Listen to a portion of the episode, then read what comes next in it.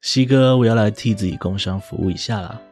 在众多观众的呼声之下，我们终于要决定开会员频道，来开始练财，来开始给大家更多的内容了。每个月只要七十五块钱，各位就可以获得以下的会员专属福利：一、依照加入时间的多寡，会获得会员专属徽章；订阅时间越长，会员徽章也会随之变动。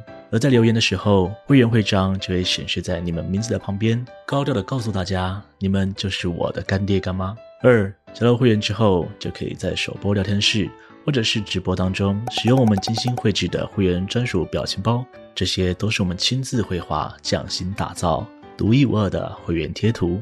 三，加入之后就可以加入西哥我所创建的 DC 粉丝团，大家可以在上面与我聊天，分享自己的恐怖故事。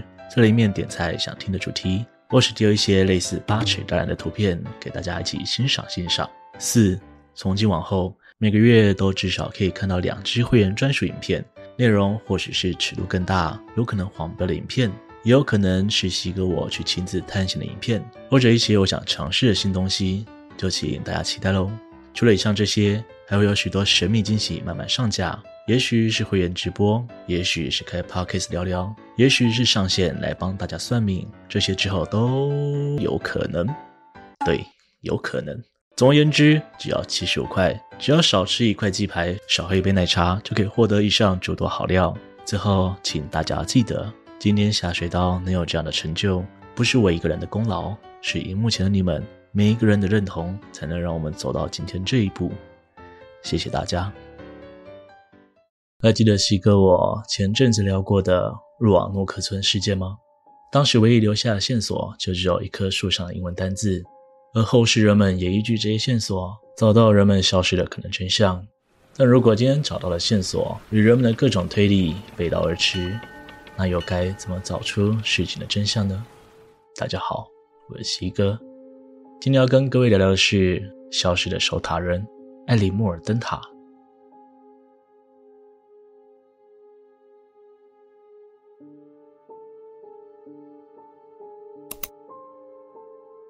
先给不知道的人稍微解释一下，灯塔是用来指引航向、维护航向安全的重要设施。在过去科技还没有这么发达年代，海上的船只若要归港或者确认自己的方位，都极度仰赖灯塔的指引。它就像是海洋中的明灯，引领着无数人们回到家中。就算到了现代，依然是不可或缺的重要建筑。艾利莫尔岛是位于英国西北方向约莫二十公里远的海域上。法兰南群岛中最大的一座小岛屿，由于周遭海况恶劣，又有许多礁石林立，却又位于许多来往船只的主要航向，于是人们决定在这里新建一座灯塔。而这座灯塔也不负众望，有效降低了周边海域的事故率。当然，我们今天并不是要介绍它守护了多少船只，而是来聊聊一件让它闻名世界的诡异事件。一九零零年。一艘船只在夜晚的时候航行到了埃里莫尔岛周围，却发现本该指引航向的灯塔此时黯淡无光。这在当时来说是一件非常严重的事情。没了灯塔船只，相当于在独木桥上行走的盲人。船上的人们立刻将这件事情回报给英国的灯塔管理局，而当局在接收到消息之后，立刻发出电报给灯塔上的管理员，以确认实际情况。他们原本以为是岛上的管理员怠忽职守。但随着一通通电报石沉大海，却没有任何回应。管理局逐渐意识到案情并不单纯。讨论过后，决定派人到岛上探查情况。当时，艾里莫尔灯塔上的管理员一共有四位，采用轮班机制，其中一人会返回本岛休息两周，其他三人在岛上工作六周。而每两周轮替时，载人前来的船只都会顺便替岛上的管理员带来生活物资。当时在岛上执勤的管理员分别为首席管理员詹姆斯·杜卡特、助理管理员汤马斯·马歇尔以及临时管理员唐诺·麦克阿瑟。而在本岛休假的管理员则是约瑟夫·摩尔。依照人们计划，管理局找来了名叫赫斯布鲁斯号的船长詹姆斯·哈维，担任载运生活物资、接送约瑟夫·摩尔上岛以及查明岛上情况等等工作。本来他们预计十二月二十号出航登岛，然而气候恶劣，船只无法顺利出航。于是他们直到十二月二十六号，海面终于风平浪静之后才出航。当船只靠近岛屿附近时，詹姆斯船长立刻发现了异常。他并不是第一次承担运送灯塔管理员物资的工作，所以他知道灯塔管理员的工作是很枯燥乏味的。每当交接的船只抵达时，岛上的管理员都会出来热烈迎接，一边搬运物资，一边交接工作。但今天的艾利莫尔岛安静得可怕，没有任何人前来迎接他们。平时在旗杆上飘扬的旗帜也没有被升起。而当船只靠近停泊的码头时，第一眼看到的就是饱受摧残的破烂码头，而原本拴在码头旁的小木筏，连同升船的木桩也一同消失。为了以防万一，詹姆斯船长决定先放下一艘小木船。让熟知岛上情况的约瑟夫先行探查情况，其他人则是先想办法将船上的物资运到岛上。先行上岛的约瑟夫很快的就来到了灯塔前方，他发现整座灯塔的出入口紧闭，都是上锁的状态，唯有靠近厨房的门没锁上。进入灯塔之后，他不断重复唤着其余管理员的名字，可回应他的只有空荡荡的回声。灯塔里的油灯熄灭。但灯油像是刚刚被添加过一样，壁炉里的炉火同样熄灭，留下了大量的余灰。房内摆设整齐，唯有几人房间里的棉被乱成一团，好似才刚刚起床一样。空无一人的昏暗灯塔，搭上看上去毫无违和却始终没有见到人影的诡异感觉，让约瑟夫顿时感到毛骨悚然。他迅速退出灯塔，赶紧回到船上，向众人汇报他的所见所闻。船长意识到事态严重，立刻让几名水手跟着约瑟夫上岛，继续寻找蛛丝马迹。自己则先行返航，向灯塔管理局汇报状况。在经过一番详细的搜查之后，约瑟夫他们又发现了几点可疑之处。他们发现厨房的几把椅子倒在地上，但锅碗瓢盆都已经清洗干净，放置在柜子内。另外，墙上本来挂着雨具的挂钩，正常来说会有三件类似雨衣用途的油大衣，此时只剩下一件。而整座灯塔里的时钟像是一瞬间凝结一般，全都陷入静止不动的状态。最重要的是，他们找到了一本工作日记。说回到船长那边，当船长返航上岸后，立刻联系了管理局，用电报跟他们说：艾利莫尔岛上发生了可怕的事故，三位管理员从岛上人间蒸发，我们在岛上完全没有看到任何生命迹象，种种线索表明。事故大概发生在一周之前。当管理局收到电报之后，立刻派遣了工作人员罗伯特·穆尔黑德前往调查。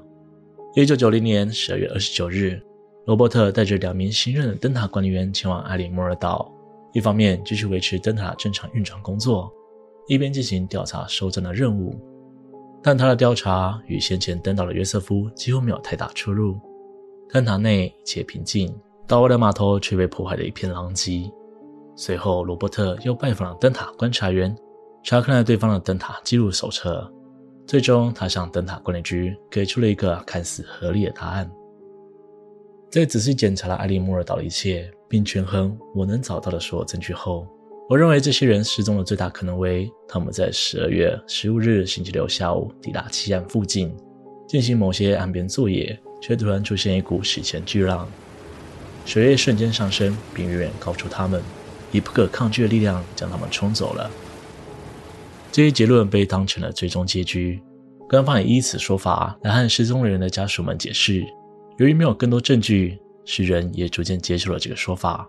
然而，在这起失踪案件里，这个解释并无法掩盖诸多疑点：一、岛上的时钟在同一个时间停摆，当时的时钟不像今天那样是需要时常上紧发条的。这也是看守者们的日常工作，在没有外力的干预下，所有时钟都停在同一时刻，是十分诡异的情况。二，挂在墙上的犹大衣，后来证明是属于唐诺·麦克阿瑟的，其他两人的外套则不翼而飞，这变相证明另外两人先穿了外套出门。当时灯塔管理局明文规定，在外出作业的情况之下，必须要有一个人留守在灯塔内。而且十月的艾利莫尔岛是极度寒冷的天气，那到底是什么样的紧急状况，让唐诺麦克阿瑟顾不得穿上外套，必须违反规定冲出门外？三，从上述推测，唐诺麦克阿瑟因为紧急情况而冲出门，但如果大家还记得的话，当时灯塔所有门都是上锁的状态，只有厨房门是开着的。麦克阿瑟肯定没那个功夫去将门一一上锁，代表他是从厨房的门走出去的。那为什么先前外出的两人要先去正门拿了衣服，再折返回厨房出去呢？如果他们是从正门出去的，又为何要在灯塔内有人看管的情况下，将整座灯塔的门上锁呢？四，关于约瑟夫他们先前找到的日记，正是整起事件最大的疑云。那是助理管理员汤马斯·马歇尔所撰写的日记，内容如下：十二月十二日，强风西北转北，大海怒涛汹涌。晚上九点，我们被狂风困住。我从没有见过这样的狂风，一切井然有序，但詹姆斯·杜卡特看起来有些焦躁。晚上十二点，风暴仍然在肆虐，风速稳定，我们仍被风暴困住，没有办法外出。能听见过往船只的雾角鸣笛，也能看见船舱中的灯火。詹姆斯·杜卡特变得安静，而唐诺·麦克阿瑟一直在哭。十二月十三日，狂风暴雨持续了一整晚。风向由北转西，詹姆斯·杜卡特依旧安静。唐诺·麦克阿瑟在跪地祈祷。中午十二点，天空一片昏暗，雨转阴，我们三人都在祈祷。十二月十五日，小一点，风暴结束，海面一片平静，感谢上帝。依据日记内容来看，首先能发现十二日到十四日之间，他们度过了漫长的暴风雨。但在那段日子里，该地区根本没有强烈暴风雨的报道。而十五号当天，他们脱离了暴风雨，明显表示他们在十五号那天还活着。另外，三位都是经验丰富的灯塔管理员，便身处在坚固的灯塔内，为何会陷入了情绪失控的状态？种种疑点让后世人们纷纷猜测岛上的真相。有人认为是岛上的孤寂让其中人发了疯，将其他两人残杀之后。抱着他们的遗体自尽。有人认为他们是遇到了海怪，在经历一番大战之后，不幸卷入海里丧生。甚至有人觉得就是被外星人给抓走了。当然，修理器材而导致三人被巨浪卷走的可能性也是有的。毕竟在此前也曾经发生过因器材故障，由三名管理员共同赔偿的事件。但无论是哪一种说法，都无法完美解释所疑点。而这些猜测也不过是人们的片面想法罢了。如今，艾利莫尔灯塔仍在海岛上为船只们照亮方向，但现在已经改成自动化，只需要人们定期上岛进行维修就好。在这起事件之后，艾利莫尔岛就再也没有发生过任何失踪意外了。你们觉得失踪的真相是什么呢？不妨跟我分享一下吧。今天的故事就分享到这边，欢迎大家在下方留言关于影片内容的看法。喜欢的人也可以投个超级感谢，那对我来说会是很大的鼓励哦。如果喜欢我的频道，请别忘了帮我订阅、按赞、分享，并且开启小铃铛，才不会错过最新的影片哦。我是西哥，我们下次见。